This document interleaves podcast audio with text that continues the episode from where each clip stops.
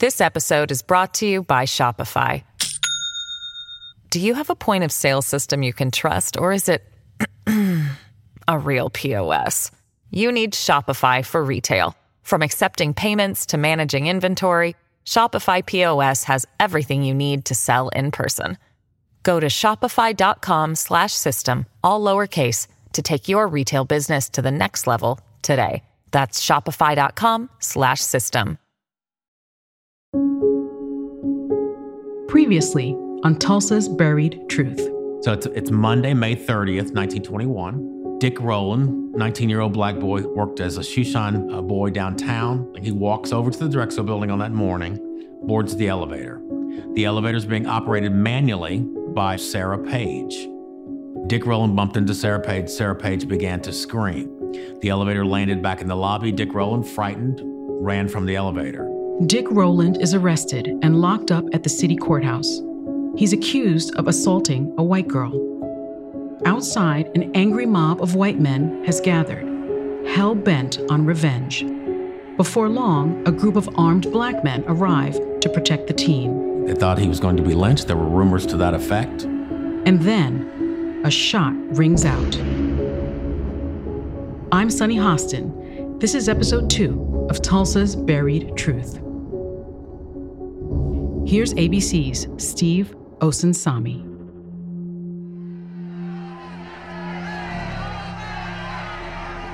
All hell is breaking loose outside the courthouse in downtown Tulsa. Depending on who you ask, there are different stories about who fired the first shot.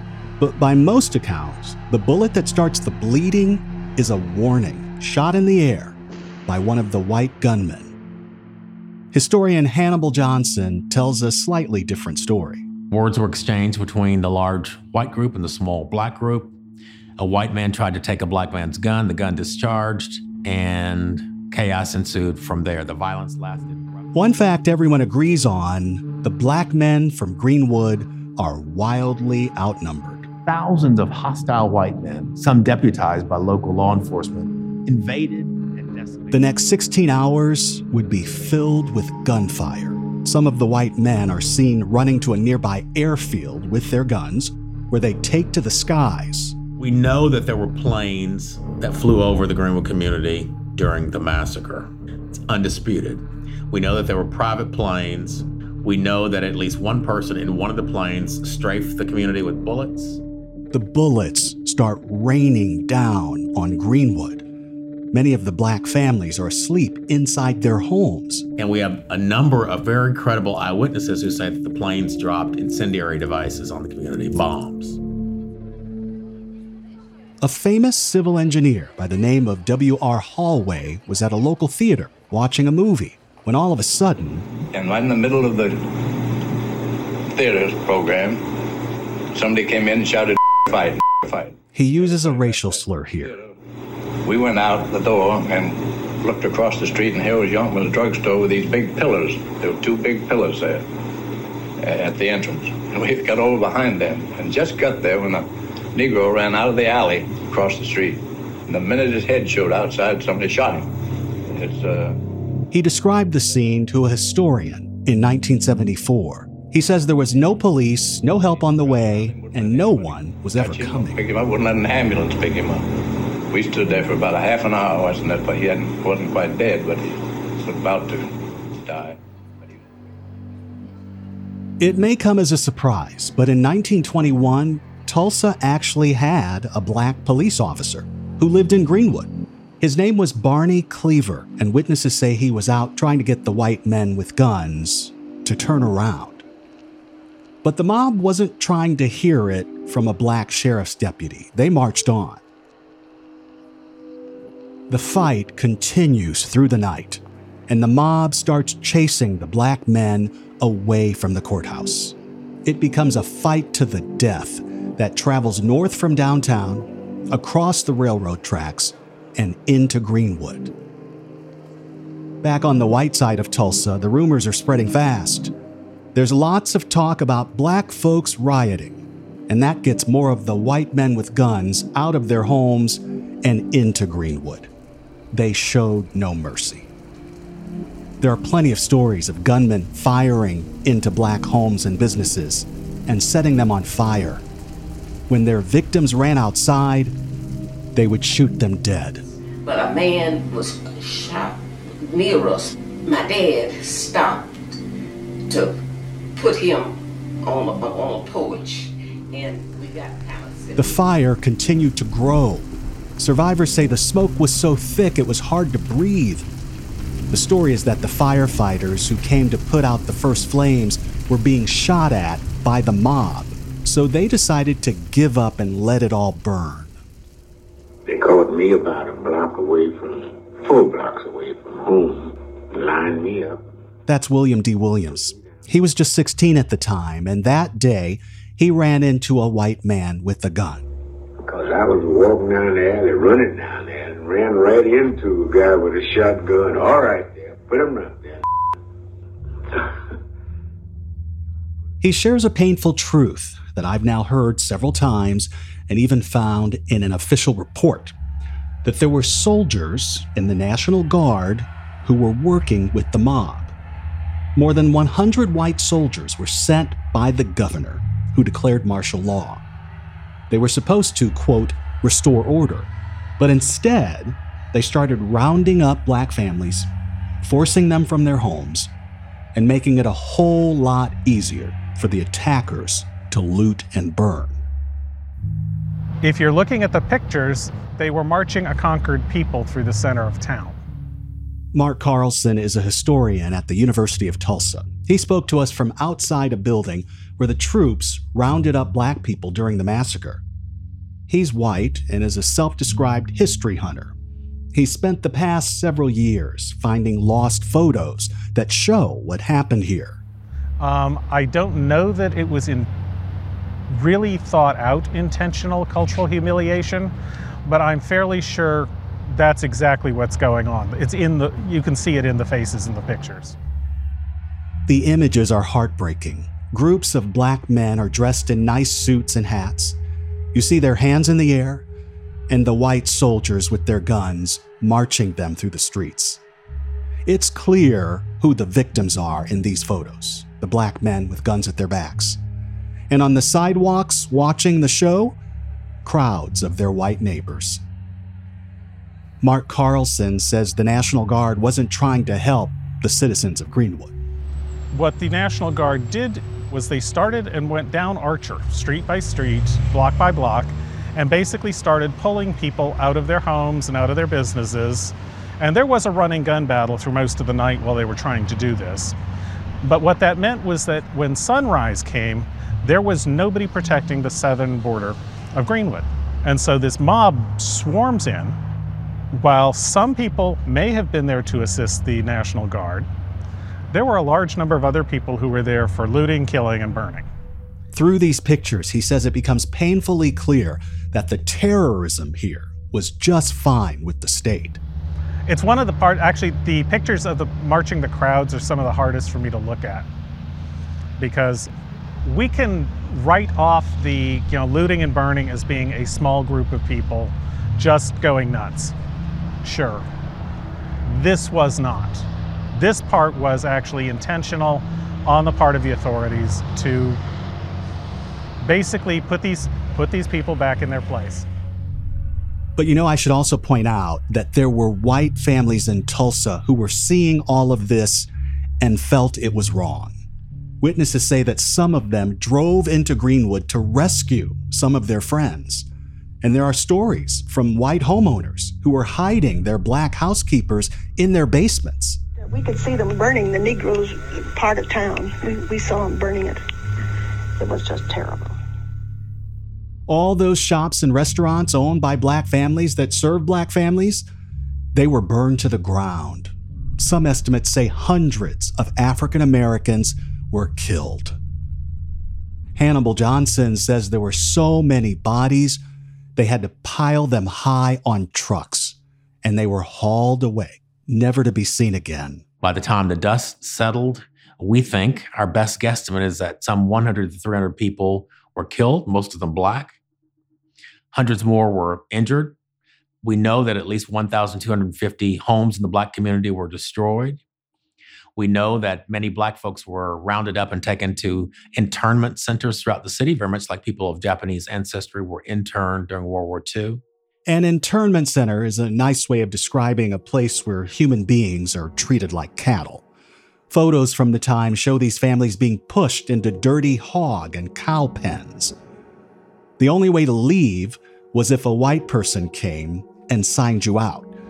And then you had to wear a card on your chest that showed your name, where you lived, and what white resident approved your release. In all, about 4,000 black people became refugees in a city they helped build. Many of the families who were able to make it back to their homes found ashes instead. And we know that many black families spent days, weeks, and months living in tent cities set up by Johnson says the newspapers loved every bit of this. Remember now, the big papers like the Tulsa World and Tulsa Tribune were white owned and operated. There was great hostility even after the devastation of the community from sources like one of the local newspapers, the Tulsa Tribune, published an editorial three days after the massacre It must not be again. You would think these words were about the violence, but that's not what the editorial was pointing to. When they wrote It must not be again, they were talking about Greenwood. They said in the editorial exactly what they meant. Such a district as the old town must never be allowed in Tulsa again. It was a cesspool of iniquity and corruption. And I, I, like to give voice to the exact language from the editorial because that reflects uh, the thinking of a good number of the white leadership of the community at the time. Let me underline that thinking a bit. They were calling Greenwood a cesspool of iniquity and corruption simply because it was black and it shouldn't be a big surprise given the times. But the white city leaders in Tulsa put all the blame for what happened on those who were killed and left homeless. There was actually a criminal investigation into the massacre, but it was by an all white grand jury. No white residents were ever charged in the killings or the fires. The only people who faced criminal charges in the massacre were a few of the black business owners so I'd give you one, just one example. J.B. Stratford was a wealthy lawyer who had the Stratford Hotel, one of several boutique hotels in the Greenwood community in the early teens and 20s, probably the premier hotel in the Greenwood district. Mr. Stratford was one of the most highly respected business owners and civic leaders in Greenwood. He was one of the black men indicted for inciting the riot in 1921. He fled to Chicago these men were wrongly accused of starting a riot, charges they would fight for decades before finally beating. In fact, Mr. Stratford wasn't formally cleared until 1996, 60 years after he died. The scale of the inhumanity here is shocking. By some accounts, 300 citizens were executed. 35 blocks of homes and businesses were burned, and yet no one white would ever answer for anything. The grand jury, the mayor, Chamber of Commerce, the city commission, they basically all considered what happened a Negro uprising, to use their words, which says to me, these black folks got too uppity, they got what they deserved, case closed. And that's essentially what happened in terms of accountability. The people of Greenwood were failed, and not just by the courts. Their government failed to help them recover. I don't know of any direct assistance from the city or the state that helped help victims. There was no FEMA back then, no government relief agency like there was in New Orleans in 2005 after Hurricane Katrina came and drowned a majority black city. And even if there were such a thing, they weren't going to come to the rescue of successful African Americans. News of what happened did make it onto the pages of a few major newspapers across the country. The New York Times was one, with a headline that said, Angered whites surround Negro quarter and set it on fire. But you have to remember, across this country at the time, many people still saw black Americans as second class citizens who didn't even deserve the right to vote. In Hollywood movies, they thought nothing of using white actors in blackface. And in Washington, bills that would have outlawed the lynching of black Americans kept dying in the U.S. Senate. Tulsa was like Katrina in yet another way. The massacre put black Americans on the move. Families here ran to cities like Chicago, and many never came back. While it was hard to find many in white America who wanted to help, there is one group of people who came through right away. Really, the savior in all this, in terms of helping the victims of the massacre, uh, by all accounts, was the Red Cross. The American Red Cross, by all accounts, did, did a wonderful job in providing health care, food, shelter. Before Tulsa, the Red Cross only responded to natural disasters. But the man made tragedy of Greenwood was too heartbreaking for them to ignore. They set up a makeshift hospital and school in North Tulsa. But by the end of July, two months after the massacre, the people who ran this city still had no real plans to help these families. There was more help pouring in from black townships across the country. You had Black America trying to take care of its own. Christy Williams is the great granddaughter of survivors she says they came back and rebuilt Black Wall Street. I keep wondering what was that spirit? What was that fire in them? And what it was is that this was supposed to be the promised land for a lot of Black people coming out of slavery, coming out of that, they were trying to escape lynchings. And this was a place for them to rebuild. Hannibal Johnson says there was a great need for safe spaces for Black people. And that moved organizations like the NAACP to send money here. It was important because this was a, a, a symbol of Black stick to itiveness and resilience. And people recognize that. We can't let this community um, disappear. And so people were really helpful in terms of providing assistance when they could and, and as they could. But rebuilding many of their homes and businesses wouldn't be easy. The city made the fire code more onerous, where it was it would have been difficult for black people to rebuild using these fireproof materials. So that all sorts of obstacles are put in their way. But you know what they say about obstacles. That an obstacle is just that. You can climb over it, go around it, dig under it, or just move it. And the black people who rebuilt this community did all of that and more. Less than five years after the massacre, there were black homes and businesses back in Greenwood. By the 1940s, the neighborhood known as Black Wall Street starts looking like its old self again. Look down the street, and you could see celebrities like boxer Joe Louis enjoying a drink or two at a jazz cafe. It just tells you uh, how well known and well developed the community was. It was known for, for, for music, for jazz, but also for just being a place where uh, black people could, could enjoy the sort of luxuries that they were otherwise denied in, in majority communities.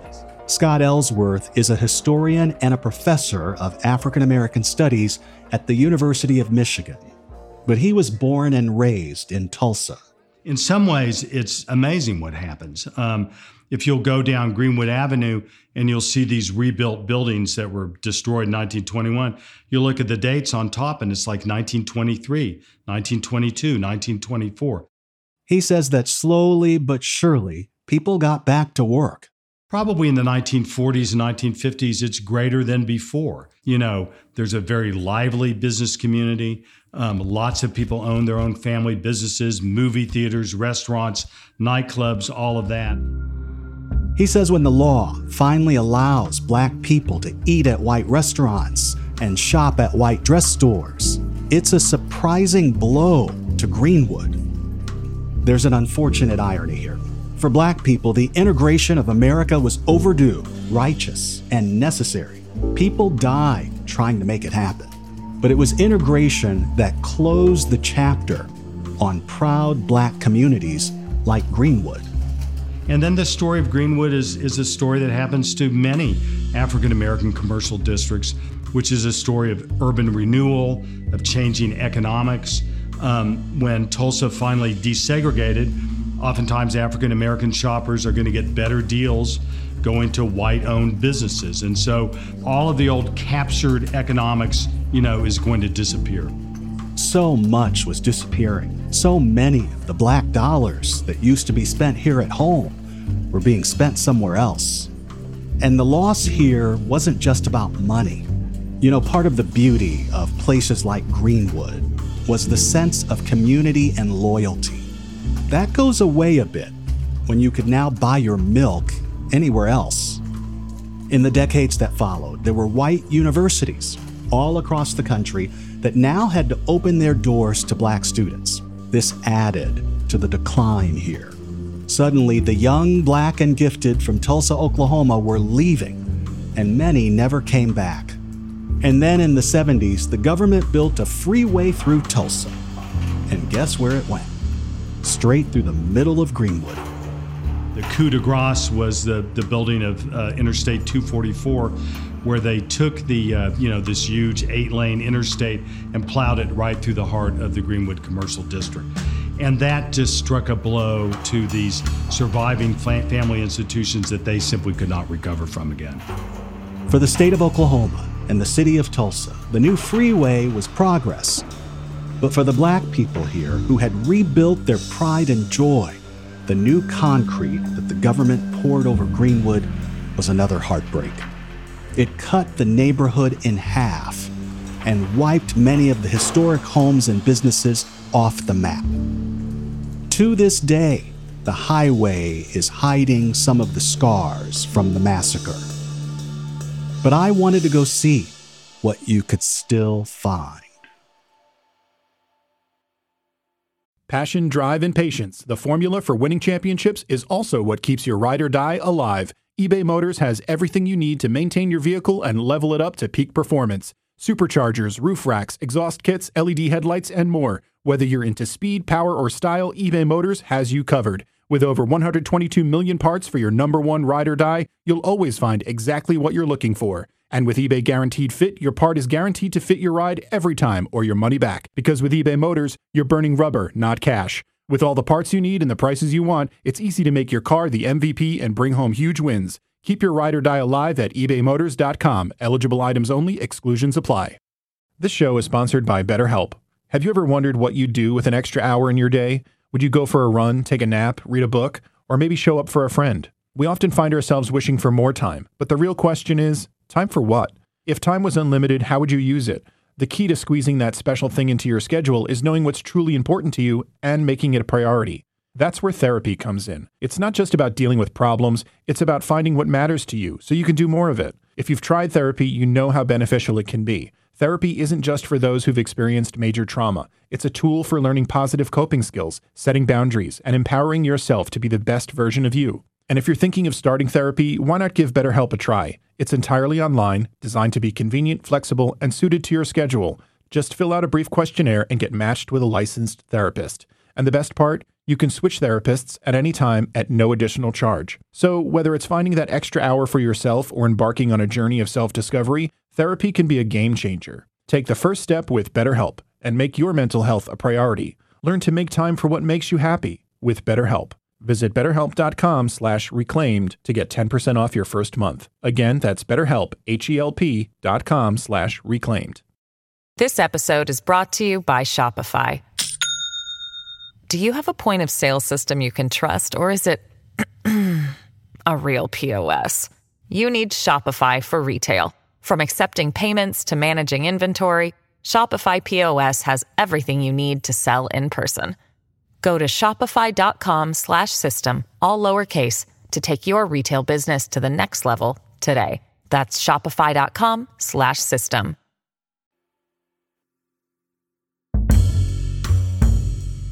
Two thousand twenty-one, a hundred years after the massacre, and there are people across America and across Tulsa who are just learning what happened. Sounds hard to believe, but it's true. And ladies and gentlemen, from the flight deck, I'd like to welcome aboard this morning on flight. I traveled to Greenwood because I needed to see the place for myself. It's our pleasure to welcome you to Tulsa, where the local time is 11:24. I land on a chilly morning and make my way to the corner of Greenwood and Archer, the heart of this historic black neighborhood. The buildings are built from that red brick you see in old Midwestern towns. And the one lonely block of what they still call Black Wall Street almost feels out of place. The corner is now overwhelmed by the tall apartment buildings and the construction cranes that surround the area like a giant steel crown. Frankly, I was expecting to feel a little more. So I have heard throughout my life a lot about Black Wall Street um, and the history here, but this is the first time I've seen it for myself. I remember feeling a lot differently when I turned a similar corner while visiting Germany many years ago. I was walking the streets of Berlin, and there's a church right in the heart of the city that looks pretty much like it did after it was bombed during the Second World War. Some of the brick is still black from the fires all these years later. It's a constant reminder to people there about the crimes against humanity that took place during the war. When you walk through Greenwood, there are very few reminders of the hundreds of black victims who died here. But you'll find the ones that are the most visible in the sidewalks on Greenwood Avenue. There are these small metal plates in the concrete that share the names of the old buildings that were burned down and where new buildings now stand. Father Time and Mother Nature haven't been kind to the little metal markers. And there are these little plaques.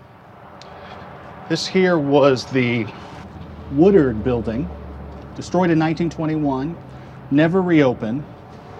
This was the Bryant building. This one was rebuilt, it says. That sort of mark what happened here. Some of these are coming out of the ground. But that's about it. You remember me telling you about that red brick? Well, one of the storefronts I saw really stood out in all of those walls of red clay. It was made of broken brick pieces that looked like they had survived a fire. And you know, all of a sudden, I started thinking, ah, here's a building they left as is, like the ones I saw in Berlin. This was left here to remind people of their past. I knock on the glass door and meet Matt King, an architect who has spent his entire life in Tulsa. And you said that this brick is called clinker brick. Clinker brick, okay. And uh, I don't know if this is historic. Of course, this building was built in 1923 or shortly after the race riot. Mm-hmm. And I don't know if this brick was captured from that or not. Yeah. If you look at the burn marks on here, it's almost like it's it's uh, lava Mhm. rock, Mhm. and people tend to believe that that was a byproduct of the race riot, Right. 1921. It makes for a good story. It at does least. make every good story, and it may be true. I just don't know. I don't know the history of that. You're from here. I am. You were born here, you said? I was born here. He tells me something I've heard over and over and over and over again, especially from white residents like Matt. He's 60 years old, but says he didn't learn of the massacre until he was 40. I had no idea. Why is that? How did that happen, in your opinion? Well, I don't know. I went to Booker T. Washington High School, which was a predominantly black high school that integrated in the early 70s, and it was not even taught at the uh, high school level, at a predominantly black, historically black high school. So I, I can't explain why it didn't make it into the history books. Um, I suspect it had a lot to do with race. You know, a lot of the black culture and black history was you know, swept under the rug. And uh, I'm glad it's coming out. I'm glad people in the country are starting to recognize it. Um, I don't know why the black community here did not uh, make that happen much sooner. Maybe they've been trying, it's just nobody was listening. Yeah. Uh, you know, being white, obviously, uh, you, you have a different perspective on it. You know, it's a big part of the history here that is hard to digest. How is it possible that people in Tulsa never talked about this? And let's focus for a second on the white people. They ran and frankly continue to run the institutions. Folks like G.T. Bynum, the current mayor of Tulsa. I had gone through the state required Oklahoma history class. Uh, grew up learning about the history of Tulsa, talking with people who are involved in the history of Tulsa. Um, spent a lot of time at the Tulsa Historical Society as a kid and had never heard about it. Again, this is the city's mayor. His family has lived here since the 1870s. Uh, if something that crazy had happened in Tulsa, I would have heard about it. And then I went home and went to my two main sources of authority on the history of Tulsa, my grandfathers, uh, and asked them about it. And they both said, yeah, it, it happened. He says that for the white people of Tulsa, keeping the massacre a secret was usually more about shame than bigotry. And everything that I've learned about it since is that that was no accident. It was entirely deliberate. The recurring theme that you see in that is shame and embarrassment. And he says there was a feeling here that admitting to the past wasn't a good look for the city. When you have a, a, a disaster, which this was, uh, you have two options. And we face this in dealing with natural disasters or pandemics. The government can choose to either restrict information and try and control uh, what people hear in the hopes of calming everyone down and moving on, or the government can provide all of the information and be open and transparent about it and trust that the citizens can work through these issues on their own. And clearly, Tulsa in 1921 took the former choice when it should have gone with the latter. Putting it plainly, it was a culture of silence. And it wasn't just the government that played a part.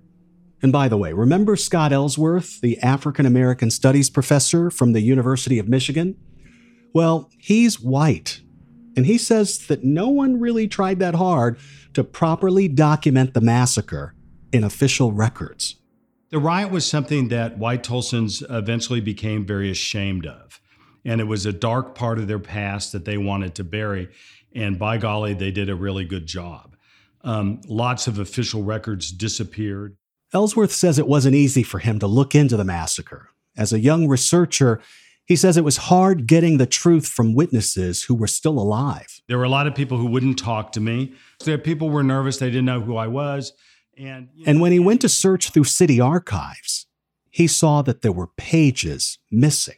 Lots of records have disappeared. Um, the original maps and logbooks are gone. There are just lots of things, uh, National Guard reports, day reports that should be there they're missing and gone. Probably. Even records of the newspapers had missing pieces. There was also an editorial uh, on the editorial page that was titled To Lynch Negro Tonight. And uh, when those volumes of the Tulsa Tribune, bound volumes, were microfilmed in the 1930s, someone had already cut out the front page article and then torn out the editorial page. We know what the front page story said, but to this day we don't we don't have a copy of the editorial. If what happened here was a culture of silence, then it has to be said that black Tulsans helped white people keep the century old massacre a secret. But why? The irony was that the that the story of the massacre was suppressed in the African American community as well. This was a memory they didn't want to burden their children with. This was something they didn't want to talk about. So you had, you know, an, an entire generation of black Tulsans who learned very little about it as well. The black families had entirely different reasons for their silence. My aunt Janie Edwards was in the Dreamland Theater when the massacre happened. So we would hear the stories, but then I still. Kristi Williams isn't just the great granddaughter of survivors, she's also chair of the Greater Tulsa African American Affairs Commission you know, why they were told to be quiet about it was because you still had to live and work with these people who burnt down your homes, right?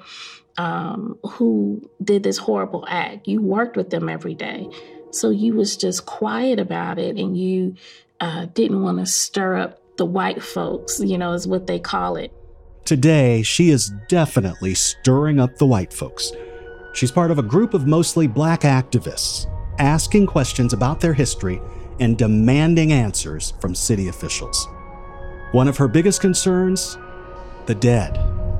Too much time has passed, and she and others are trying to learn just where those evil people of yesteryear buried all those black victims.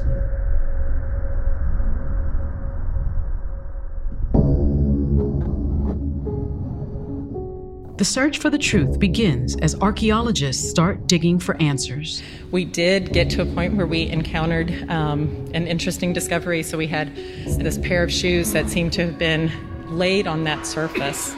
That was quite different than what we were seeing elsewhere again. A simmering debate begins to boil over as Tulsans ask themselves should the people of today pay for crimes from the past? Do you support direct payments to these families? I do, personally.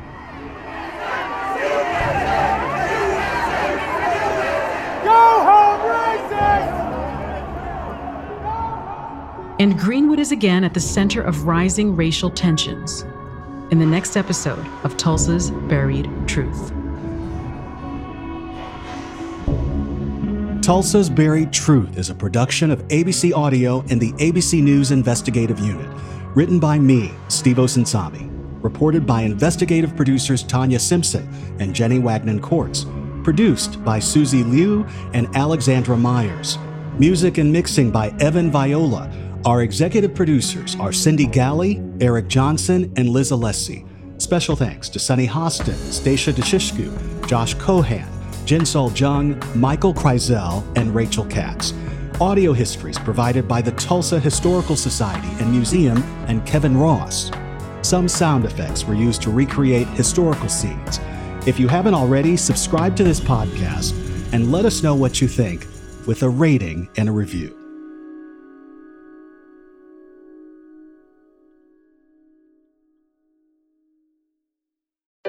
Hey, I'm Andie Mitchell, a New York Times bestselling author. And I'm Sabrina Kohlberg, a morning television producer. We're moms of toddlers and best friends of 20 years. And we both love to talk about being parents, yes, but also pop culture. So we're combining our two interests by talking to celebrities, writers, and fellow scholars of TV and movies. Cinema, really. About what we all can learn from the fictional moms we love to watch. From ABC Audio and Good Morning America, Pop Culture Moms is out now wherever you listen to podcasts.